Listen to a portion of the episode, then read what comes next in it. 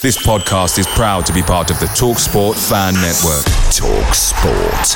Powered by fans. If you're struggling to lose weight, you've probably heard about weight loss medications like Wegovy or Zepbound, and you might be wondering if they're right for you. Meet PlushCare, a leading telehealth provider with doctors who are there for you day and night to partner with you in your weight loss journey. If you qualify, they can safely prescribe you medication from the comfort of your own home. To get started, visit plushcare.com/weightloss. That's plushcare.com/weightloss. plushcare.com/weightloss. The TalkSport Fan Network is proudly supported by McDelivery, bringing you the food you love. McDelivery brings a top-tier lineup of food right to your door. No matter the result, you'll always be winning with McDelivery. Order now on the McDonald's app and you'll get rewards points delivered too, so that ordering today means some tasty rewards for tomorrow. Only via app at participating restaurants. 18 plus rewards registration required. Points only on menu items, delivery fee and terms apply. See mcdonalds.com.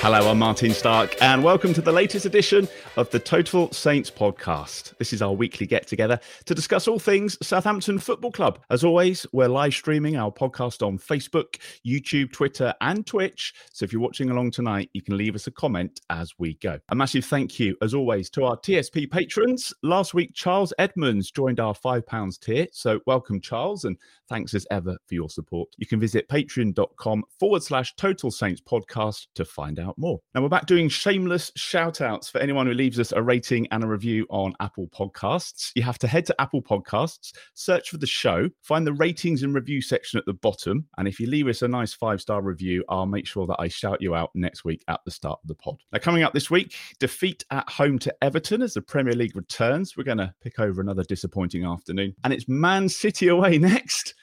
The less said about that, the better, to be fair.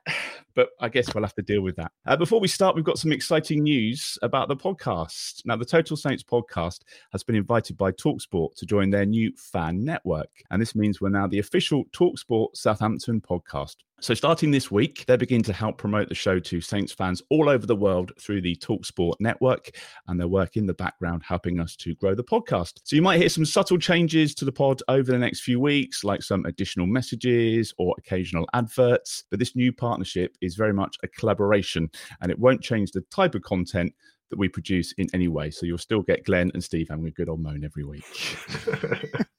Maybe not about Alex Crook. The TSP patrons continue to be the backbone of the show, and we're working on providing an ad-free version of the podcast to anybody registered as a TSP patron. Now, our panel for this week are Glenda Lecour, the writer of the blog League One Minus 10, and Jacob Tanzwa, who's the dedicated Southampton FC reporter for The Athletic. Underpinned by our TSP patrons, this is episode 208 of the Total Saints Podcast. Your home for everything Southampton FC. From dedicated Saints insight to exclusive interviews. Live on YouTube every Sunday and available to download wherever you listen to your podcasts. This is the Total Saints Podcast. The Premier League is back after the international break, and it's a disappointing 2-1 defeat at home to Everton. Boos ringing out around the stadium at full time. Glenn, Ralph said that he wasn't unhappy with the performance yesterday. I, for one, was, but were you? It's a bit like Liz Truss telling everybody to ignore their eyes and believe what she's saying, to be honest. There's no problem here. Yeah, I thought it was poor. The first half was completely wasted. Complete waste of time, that first half. The second half, we got the goal and, you know, happy days. And with Everton being the kind of side they are, as in very limited attacking-wise, we basically, if we'd have held out for even 10, 15 minutes, they'd have started to throw players forward and then they would have been open for the counter-attack. But we, of course, gave away an absolutely brainless free kick and conceded a goal from it within a minute, was it? I think 90 seconds, wasn't it, or something ridiculous? Yeah. And then we had the, Che Adams has got to take that first time, and he doesn't. It gets blocked. They go straight up the other end and score again. And that kind of goal had been coming. That Onana guy in midfield, he's not very good, but he gets himself in the box. And no one tracked him. The entire game, no one tracked him. So you can blame the midfield for that. You can also blame the centre-halves for not getting the midfield to do it. It was just bad, and he didn't have to win the header. He just caused chaos, and that led to Dwight McNeil scoring the winning goal. So I thought it was poor. I never thought for the last half an hour that we were going to score. I know we had a couple of half chances, but whether that's just because I've become conditioned to it now. I mean, we had Caleta-Car's volley which went over. We had Adam Armstrong blasting it straight at Pickford. I felt that unless the chance fell to Joe Aribo, I realised something yesterday. He's the only forward-going player we've got with any composure in front of goal whatsoever. Everyone else just smashes it, or So unless the chance falls to him, at the moment I'm not confident that anyone's going to stick it in the net. Che Adams has gone back to the Che Adams that we know and get frustrated by. I didn't think it was a great performance. I don't think Ralph covered himself in glory again. Are we going to get onto that, or do you want me to do that now? Oh no, we'll get onto that. We'll definitely get onto that. Yeah, sure. I just thought it was kind of flat and poor, and Everton didn't really deserve to win. I thought it was two poor teams out there, but it was a lack of attacking flair from both sides, especially in that first half. But if you had to pick a team from that game to win it, you probably would say Everton, because they had probably the better of the first half, and they just look more dangerous. And I think with the experienced players they've got down the spine of their team and the goalkeeper they've got, I'm not surprised that they managed the game and managed to win it for the last half an hour. So no, I don't think. I thought Ralph's interview was rubbish, to be honest. You can't be not unhappy with that. It's poor, and with the games we've got coming up, it's We'll get onto that as well. Yeah, well, as you can imagine, the comments are flying in tonight. Jacob, you spoke to the manager after the game. What were your initial thoughts on how it played out and what he had to say after? Yeah, I think after when the full-time whistle blew, I tried to think of it as a fan, because when you're in a journalist box, you're always thinking of what's the story, what's the angle you're going to go for. And I had a little bit of time between the full-time whistle and Ralph's presser, and I just thought, what is the story here? And the only thing that struck me was just sadness. It just felt sad to me, like the whole thing, the whole project felt, like it was disintegrating. The sadness cup starts from the first whistle, when he's gone back to the shape that everyone, that basically reinvigorated the team 3 years ago, 4-2-2-2. Everything was supposed to be set up to really go and push Everton, to really basically go back to basics, really. And I didn't see anything. There was no press. In possession, I don't know what they were really doing. And everything was just quite sad. And I spent the last 25 minutes just looking at Ralph, because usually he's so full of energy, so full of vigour, and he just looked sad. And it's only they're only losing by one goal, similar to Aston Villa. And yet there was basically no emotion, apart from he had his hands on his hips, he had his arms folded. He looked up to the sky if Adam Armstrong, missed. Everything just seemed like it felt like towards the end of a cycle.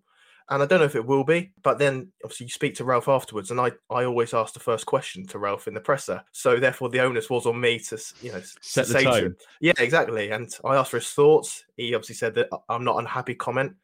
And then I had to ask if he feels his job's under pressure. And I think the mood in the camp and mood in the club is this is a young team. It's a young team. They need patience, and they expected inconsistency like this. But when you see a team that hasn't got any excitement anymore, everything seems to be just pervading out of every limb, really. It just seems sad, like I say. That's certainly how I felt yesterday when the full-time whistle. When the team came through, Glenn, I'm sure you were the same as me. I was sat in a bar in Bedford Place. The team came through, and we're really excited by it, because we were talking about, we want to see some changes. I mean, if Elianusi was in that starting lineup yesterday, I was going to get straight on WhatsApp to you and start just poking the bear. But I saw that lineup and I thought, this is all right. Was it three full debuts, I think, yesterday? That different formation, but it just didn't translate into that energy for me. They looked a bit nervy, and it looked like they hadn't been playing together. And I was starting to think, well, what have they been working on for the last 2 weeks? There were 6 changes.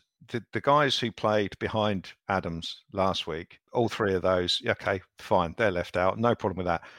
I don't get why the left back and Salisu didn't play.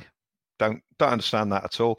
Salisu's played international football. He was only in France, I think, and Spain. It's not like he'd gone to Ghana and played.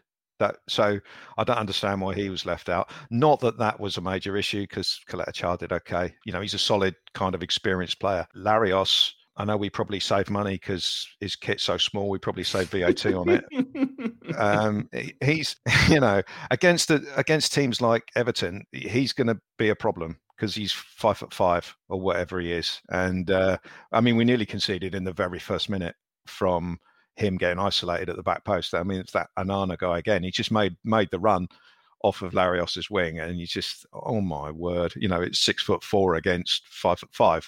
What's going to happen? So he actually did okay, and he had a hand in the goal actually. But I don't understand why Perro wasn't playing, because he looked fully fit when he came on, and Salisu was on the bench. If you're fit to be on the bench, you're fit to start. So I thought there were two changes too many. The shape was bizarre.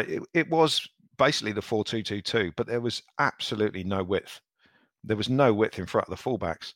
And I thought that inhibited the fullbacks as well, because when they actually got the ball out wide, against their opposite number, they couldn't take them on, because they knew if they lost the ball, there was absolutely no one behind them. And so that didn't work. It was just very, very, there was a lack of cohesion there.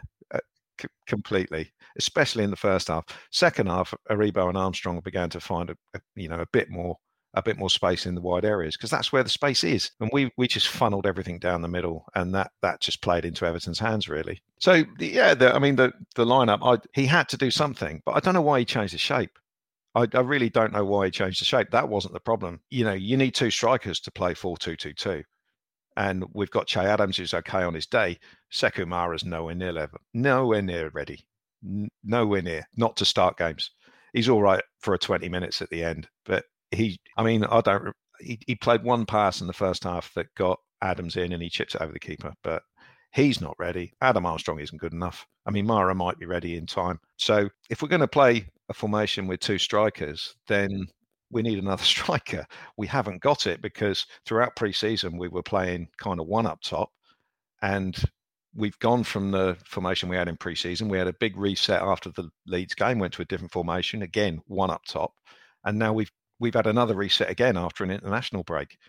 What are we doing? What's our identity? What are we now? We're not pressing teams anymore. No. And the good things that we had last year, you know, in our good performances, we pressed well, and we pass the ball quickly. We seem to have not done any. We're not doing that, and we haven't replaced it with anything any good. Yes, we're more solid at the back, but that's ultimately pointless if you can't string much together going forward. We're not going to have an individual moment of brilliance that wins us a game 1-0. And the men against boys thing is going to happen more and more often. I mean, I'm not blaming him at all, but when Edozi came on, You saw him trying to run at people, and he went past a player, but he got crowded out every time. It was like they knew. Funneled him in field, and then he's going to bounce off a centre half like Conor Coady or Tarkowski or someone like that. So I thought there were too many changes. We played a shape that 4-2-2-2 only really works if the spaces between the lines are exactly right. You know, we had that thing when Ralph joined about markings on the pitch and showing everybody where they needed to be. I've no doubt they were working on that for the last 2 weeks, but you have 4 or 5 players who have not played that formation before, and people looked a bit lost. I mean, we have said this before, Glenn, haven't we? After a international break, it's almost like he's got too much time to think about it, and he overthinks things. And this was one of the criticisms I remember from last year. I mean, thankfully we've not had as many international breaks, but it's almost when he's got that time to think about it, he overthinks it and overcomplicates things. He had to change something, you know, from the Villa and Wolves games, but I just think he overdid it. But the one thing he was right about was to be apprehensive about Maitland-Niles playing in the centre of midfield, because he looked lost. And again, I'm not going to be too critical of Maitland-Niles, because, you know, he's probably never played that sort of role before in a two-man midfield when you haven't really got anyone else near you. And he seemed to really struggle, not helped by the fact he got booked by Andrew Mariner in the first sort of 10 minutes, which probably didn't help him. But, and I mean, Andrew Mariner was useless again. I just thought he just, nothing major, but just bad refereeing, really. It was interesting that Maitland-Niles, we had to wait that week because he wasn't ready and there was work to do with him. And it's like, well, what was that work? Have they kind of like coached out his creativity and his desire? Because like Mike, who's watching on Facebook, says Maitland-Niles was lost in the central midfield yesterday. Yeah, it was. Got to agree. And Stuart Armstrong as well, good in flashes, but as Mike says, maybe not as fit as some of the other players, and maybe letting the youngsters down a bit. Jacob, what was your take on the youngsters that came in yesterday, the new signings and the people that that came in, the changes?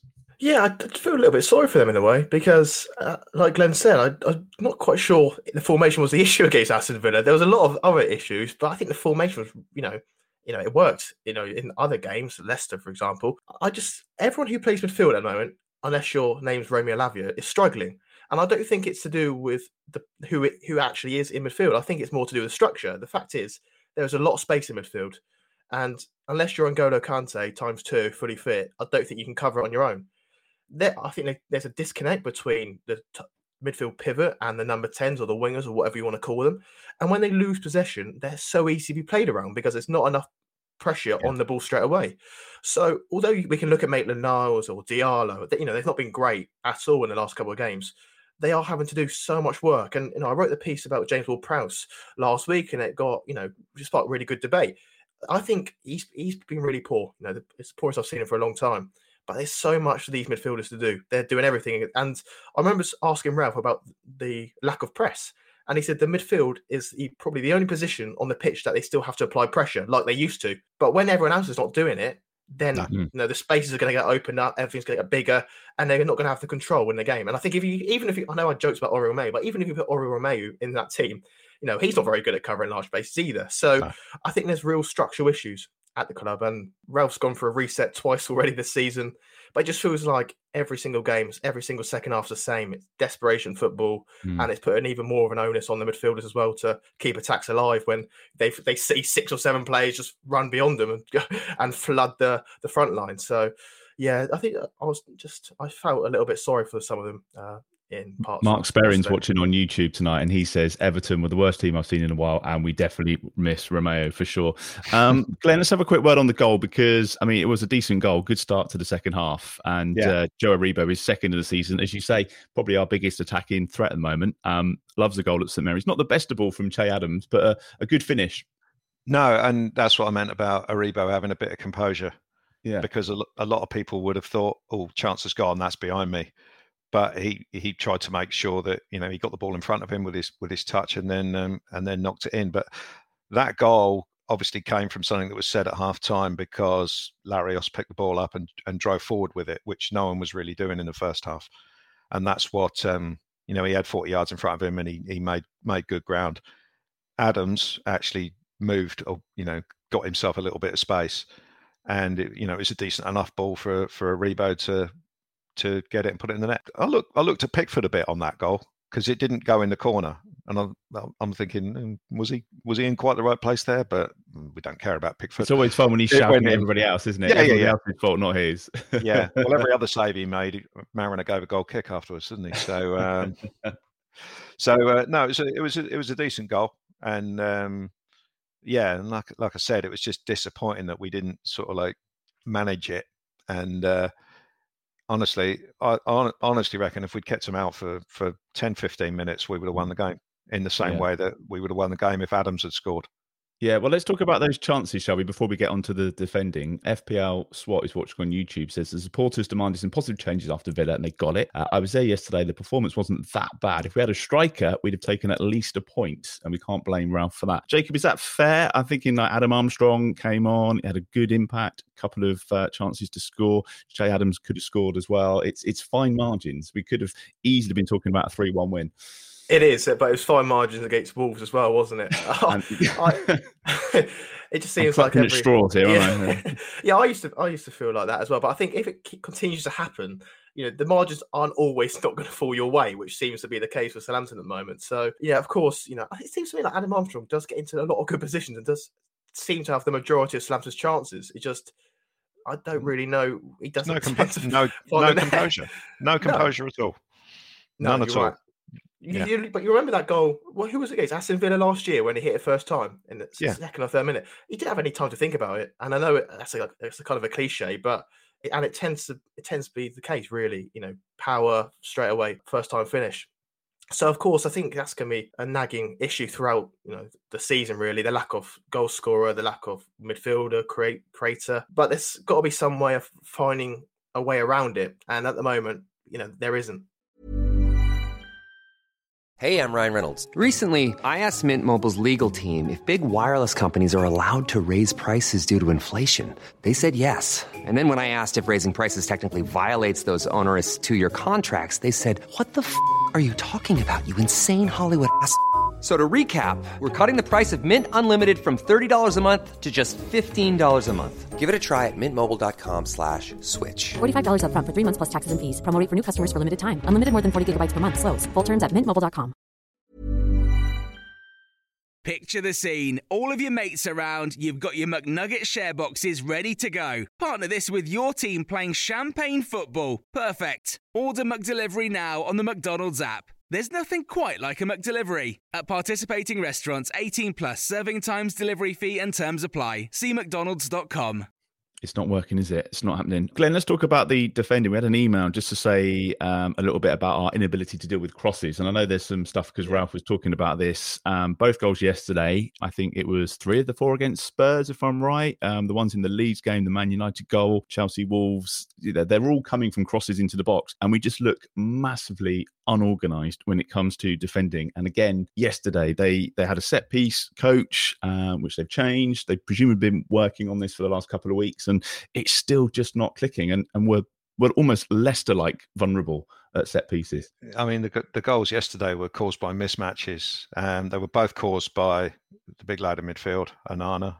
The first goal, he gets himself isolated at the back post against Sékou Mara, who probably weighs about 7 stone, and that was an easy header across. Why there was no one anywhere near Conor Coady is beyond me. He was completely unmarked. And I think there was another Everton player unmarked as well who probably could have thrown himself at it and scored if Coady hadn't scored. So that was just a mismatch. We try and be clever. We tried last year to do this hybrid marking of, some players pick up and some people block. And at the end of the day, your big players have got to mark their big players. It's not rocket science. And the second goal was, as I said earlier, Onana breaking through from midfield, just gets himself in the box. No one went with him. Now, you can easily look at Maitland-Niles and say, well, that's your job. You're the most defensive. And Maitland-Niles is quite a big unit as well, so he should be going with him. But whoever's job it was, no one was doing it. The centre-halves weren't picking him up. And it was just a case of whether Everton could get a cross to land on his head. And in the end, they didn't even need to, because he ended up competing against Kyle Walker-Peters for the header. Which is a mismatch again, and then McNeil scored. I know people will probably look at Bazunu at the end of the day for getting beaten at the near post, but he smashed the cover off of that. You know, that's directly behind where I sit, so I find it hard to be too critical of Bazunu there. I was going to ask about the keeper actually, because I think if that was McCarthy, we might have been starting to question, you know, 2 goals and talking about dominating the box. So just in the balance of fairness, if you like, yeah.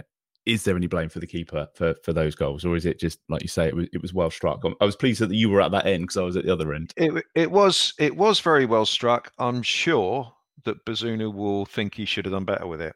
And he will probably think he should have done better with the goal at Wolves. You know, the bobbly one that kind of went over him. And maybe the one at Villa as well. Yes. You know, so maybe the last 3 games, he will be looking at himself. And goalkeepers tend to be very self-critical, and I'm sure privately he will be thinking that he should have done better. But I've got confidence in Bazunu at the moment, and I would rather him be in goal and learning. I don't think McCarthy being in goal would have made any difference to the outcome of these last 3 games, to be honest. So I'd rather persevere with the youngster until there comes a point. I mean, after next week might be interesting.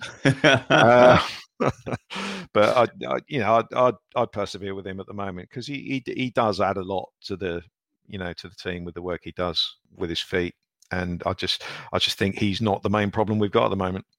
Was it your article this week, Jacob, about the directness of the goal kicks and the percentage of our goal kicks that go long compared to some of the others? Yeah, they've basically filled Burnley's void now. They've I was speaking to someone at the club and they were saying that they are really impressed by how far Gavin Bazunu kicks it. And then Che Adams stayed as well. So it doesn't take rocket scientists to work out, hold on, if Bazunu kicks it long and Che Adams is quite good at holding the play up, should we just go long every time?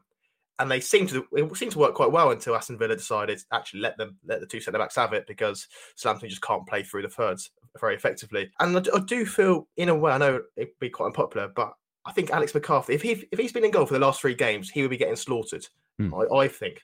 And I think Gavin Bazunu, I did expect him to be a little bit more influential, a little bit better with his feet. I think a lot of the time it's untidy. His footwork looks a bit untidy. There's some long balls going out of play and he looks quite shaky in possession. And whether that's because he's not got the options, passing options like he used to have in Man City's B team or whatever, I don't think he looks as assured or as composed as I thought he would be, given that he's a young modern keeper and everyone at Southampton raves so much about him and thinks so highly of him. And I'm sure he's going to be a great goalkeeper, but you've got to be careful that if they go to Man City next week and they lose 5, 6, 7, that his confidence isn't damaged to such an extent where you have to take him out of the team. He has to be protected at some point. And at the moment, I just feel he's getting a little bit exposed in certain situations. Jamie says, imagine if we had Bednarek and Vestergaard at the back this season, Glenn. I mean, it doesn't really... it's not really worth thinking about, is it? Because I think we're fed up enough as it is. But pointless debate as well. Yeah. Do you think that's part of the problem, though? That like Joe, he's fresh, he's young, he's got the opportunity to learn with an experienced back four in front of him.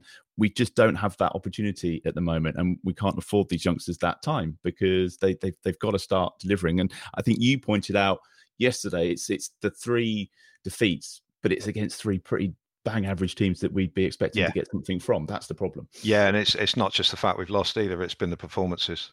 The performances have been terrible. I don't, as a Saints fan, I've got kind of, if I can see where we're going, it's not always going to work, but if I can see where we're going, what we're trying to do, then I have no problem with it. Yeah, we've got the project, but that's only, the project of developing youngsters and whatnot. That only goes so far. Sports Republic didn't invest 70 million this summer to go backwards.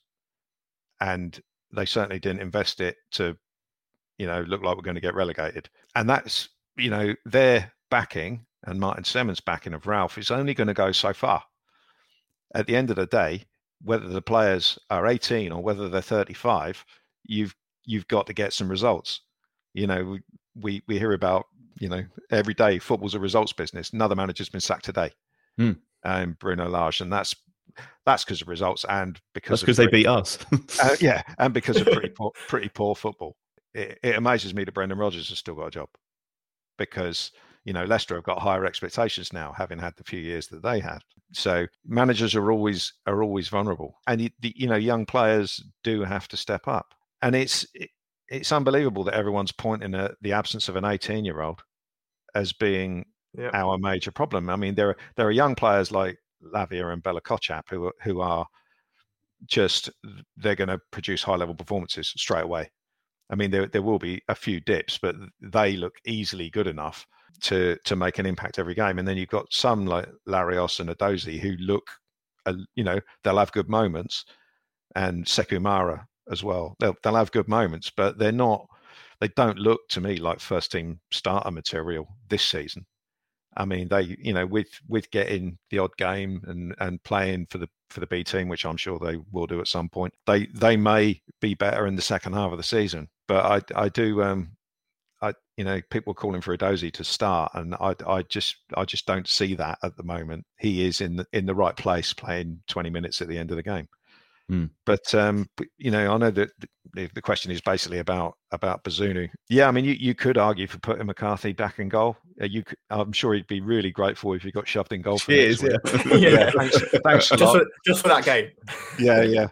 Bring Angus Gunn back on loan. But yeah, I mean, they could put McCarthy in. They could even put Caballero in. Put both in. Yeah, or both of them. Yeah, get one of them to jump on early in Haaland's back. Matt brings up the statistic that we have got. I think it's 12 points from 60 available. Oh, so just the obvious question then for you both, and I guess it's got two parts to this, Jacob.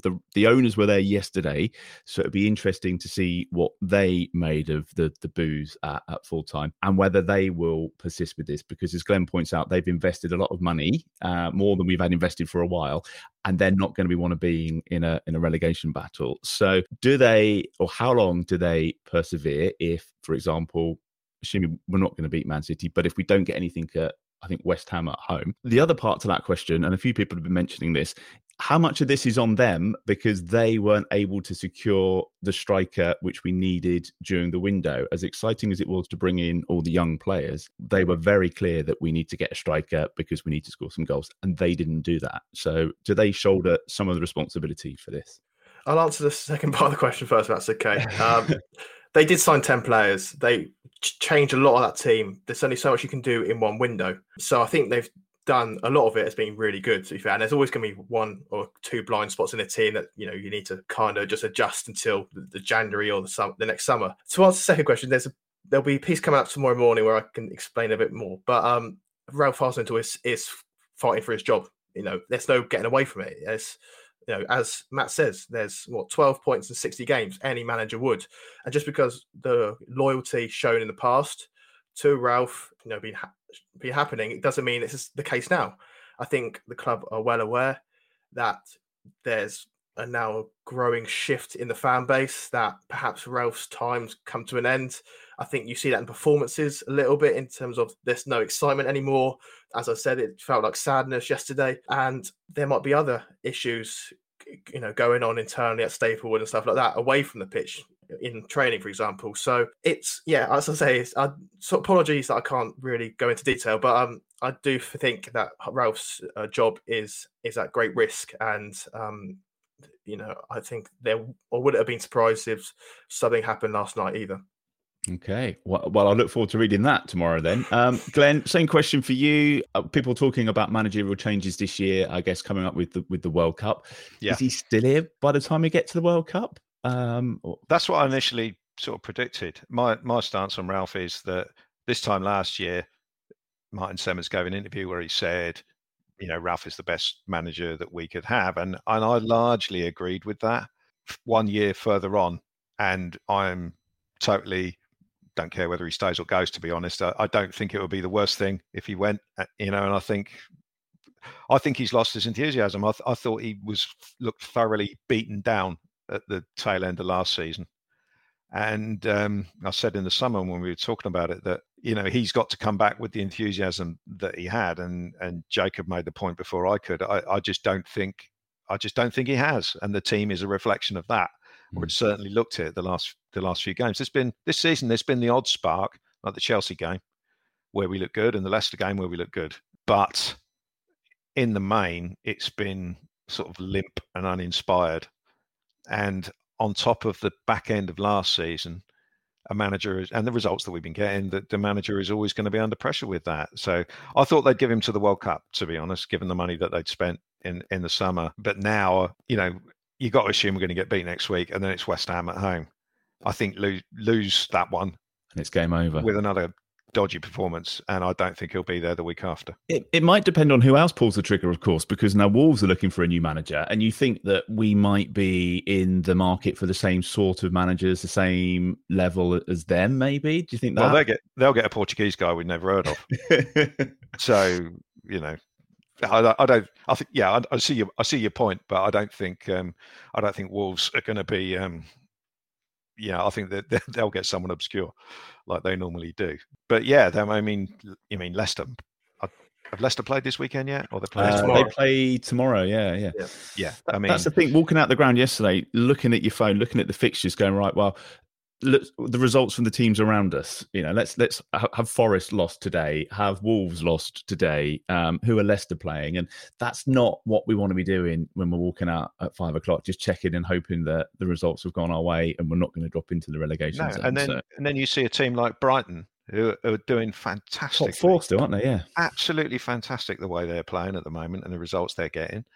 And there's no reason why they should be that much better than us, given the resources that, you know, that they've got and we've got.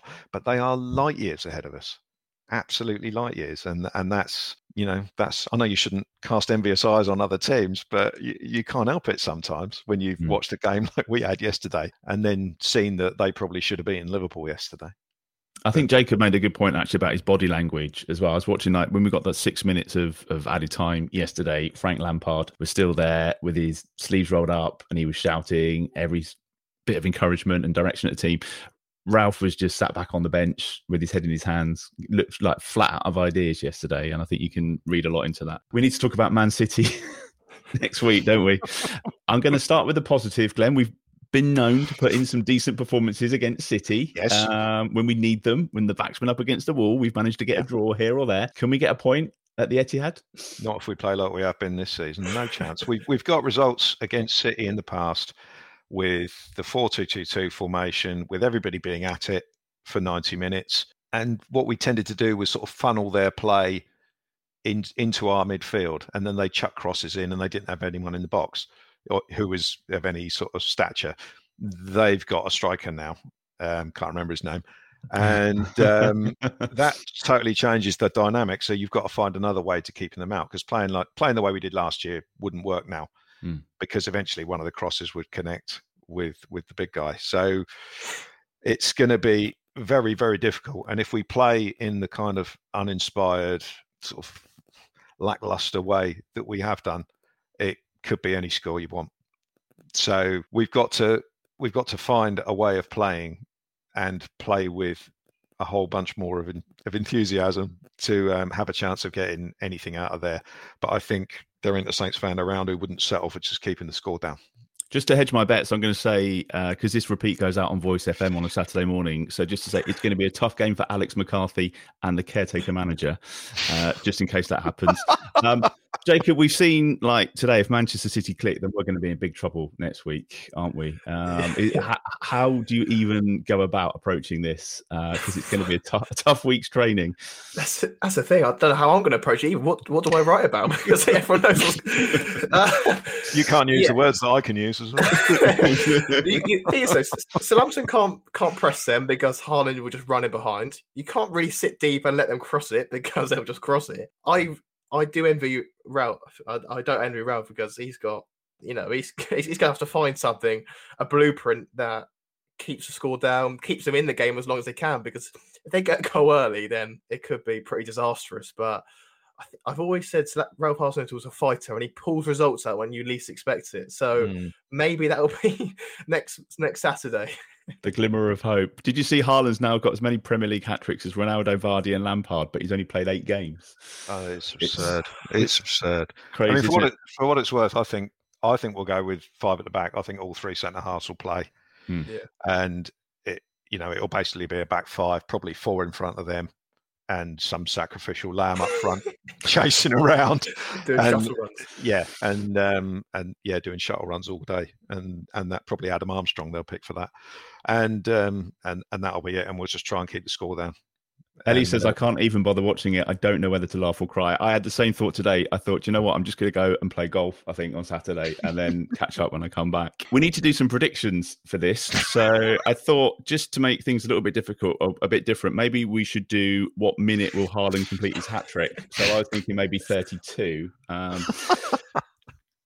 Just... on last week's, producer Alex was the only person to pick up a point because he thought we might lose. We were all fairly optimistic about Everton, which I think kind of just underpins the problem. Glenn, you're still top of the table with 8 points, so I'll let you go first. From the guys that aren't here tonight, we've got everything ranging from a 6-2 defeat. I think there's a 4-0, we've got a 5-0, we've got a 6-0. So if you're looking to fill in any of the gaps, there's still a 3-0 left and a 7-0. Or do you want to, I think we might get a point out of it. Am I being too negative? Normally because I'm winning, I'd go for us to get a draw. But honestly, I mean, it's just a crazy thing to even expect. I'll go for a relatively respectable 4-0 defeat. Okay. And Jacob, how long is it going to take you to get to Manchester? Oh, gosh. Going up on Friday night, so let's hope the rush hour traffic's not too bad. I do think Southampton are going to get one. City's defence, I'm going to try and find some glimmer of optimism. City's defence isn't the best at the moment. It's not the most solid. So maybe, you know, if Ward-Prowse has a free kick, there's a penalty, you know, there's a break. I do expect Southampton to get one like 83rd minute when they're already 4-0 down. So I'm going to go 4-1.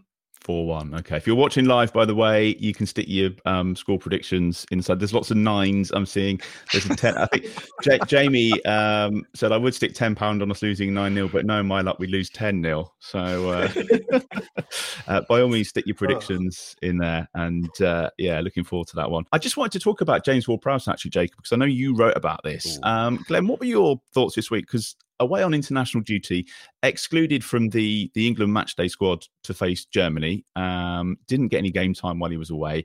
Yeah. It certainly feels like the World Cup is now a bit of a stretch too far, doesn't it? And he needed a good start to the season. He needed to be contributing either some goals or assists. And through possibly no fault of his own, he's not had that. And it's not looking good. I think he's been undone at club level. I'm not making excuses for him. I think he's been undone at club level by the injury to Romeo Lavia and the fact that it's been a very average player who's been in midfield with him, whoever it's been. So I think that has affected him. That's not a reason why he's hitting the first man every time with his corners. It just seems everything's sort of going wrong. So for the first sort of 60, 70 minutes yesterday, the corner hit the first man every time. And then he started putting up balloons, basically, that were, you know, going beyond the back post, which he doesn't normally do. So he's obviously lost a bit of confidence. The England thing, I think the England game against Italy was so bad. I think in Germany, the Germany game, I think Southgate was probably intended to play Ivan Toney, Ward-Prowse, but the Italy game was so bad that he kind of had to go with more or less a first choice lineup. Because in the build up to the Euros, he had two games and he literally played the reserves in the last game. And he probably would have done that again. I see no reason why not. But he had to try and get a result after losing yet again. So, I mean, that's another thing. The treatment of Ivan Toney, it was diabolical to give him the call up and the big build up, and then not play him a minute. I'm not surprised that Ward-Prowse was left out of these. Didn't get a minute in these games. I don't think it really affects his chances of going to the World Cup because we've got so few options in midfield. Calvin Phillips is highly unlikely to be fit. Jordan Henderson is struggling for both form and fitness. You've only really got Declan Rice in there. Obviously, Bellingham is a nailed-on starter now. But in terms of, you know, playing in front of the back four, there aren't many options. So he's still got a decent chance, but it wouldn't surprise me either way. And I do think he's easy to leave out, and that comes down to who he's played for. But you'd be hard pushed at the moment to make a case for him with the form that he's showing. He had a good game against Chelsea, and I think he was decent against Leicester as well. But certainly since Lavia's been injured, he's struggled. Is it going to test Gareth Southgate's loyalty, Jacob? I mean, arguably he was in the form of his life before the Euros and got left out of that squad. So is the World Cup going to be a stretch too far, do you think, at the moment? Yeah, Gareth Southgate just sees leaving out James Ward-Prowse as an easy decision. Doesn't cause too many headlines, really. Plays for Southampton. Who says Gareth Southgate picks on Mera anyway? You know, he includes Harry Maguire. So really, James Ward-Prowse's club form shouldn't really come into play because it's at this stage, so close to the World Cup, he picks players he can trust. And he clearly doesn't feel James Ward-Prowse, for whatever reason, he can take to a World Cup. I don't quite understand it, even if he's been below par this season. I think he'd be such an asset. But I do feel it comes back to what is happening in his career at Southampton. I know people don't want to say it, but he's 27 years old. The time, time's ticking, and I think if he doesn't go to the World Cup, I think there will be serious discussions about his future in January, but more likely in the summer, because something has to give. And I'm sure him working so hard to put in all this dedication in to push for that World Cup, and to see everything kind of failing around him at club level, you know, it's probably going to spark a few questions. Well, two direct free kicks at the Etihad on Saturday afternoon would probably be just what the doctor ordered, really. So we'll keep our fingers crossed for that. That's pretty much it for this week. Don't forget, you can follow Total Saints Podcast on Facebook and Twitter. It's at Total Saints Pod. Our website, totalsaints.co.uk, includes a link to our online shop, which is called Total Saints Icons. And you can drop us an email during the week as well, if you like. We're also on Patreon, where you can support the podcast with a monthly contribution. Just visit patreon.com/Total Saints Podcast. We've got four different tiers ranging from £5 to £20 a month, and each comes with their own perks, including weekly shout outs for those patrons in our Francis Benali and Mick Shannon tiers. So to that end, thanks to Dave Melton, Mark Atkins, Matt Hall, who are in our Francis Benali tier, and also to Colt Baker, Dave Ernsberger, Ed Busy, Nick Higston, Phil Cook, Matt Rose and Nick Reed, who are in our Mick Shannon tier. Thanks to Glenn. Thank you to Jacob as well. Thanks for your time, guys. Enjoy Man City away. And thank you very much for listening. And we'll catch you next time. Away days are great, but there's nothing quite like playing at home. The same goes for McDonald's. Maximize your home ground advantage with McDelivery. Order now on the McDonald's app. At participating restaurants, 18 plus serving times, delivery fee and terms apply. See mcdonalds.com. A lot can happen in the next 3 years. Like a chatbot may be your new best friend. But what won't change? Needing health insurance. United Healthcare Tri-Term Medical Plans are available for these changing times. Underwritten by Golden Rule Insurance Company, they offer budget-friendly, flexible coverage for people who are in between jobs or missed open enrollment. The plans last nearly 3 years in some states, with access to a nationwide network of doctors and hospitals. So for whatever tomorrow brings, United Healthcare Tri-Term Medical Plans may be for you. Learn more at uh1.com. This podcast is proud to be part of the TalkSport Fan Network. TalkSport. Powered by fans.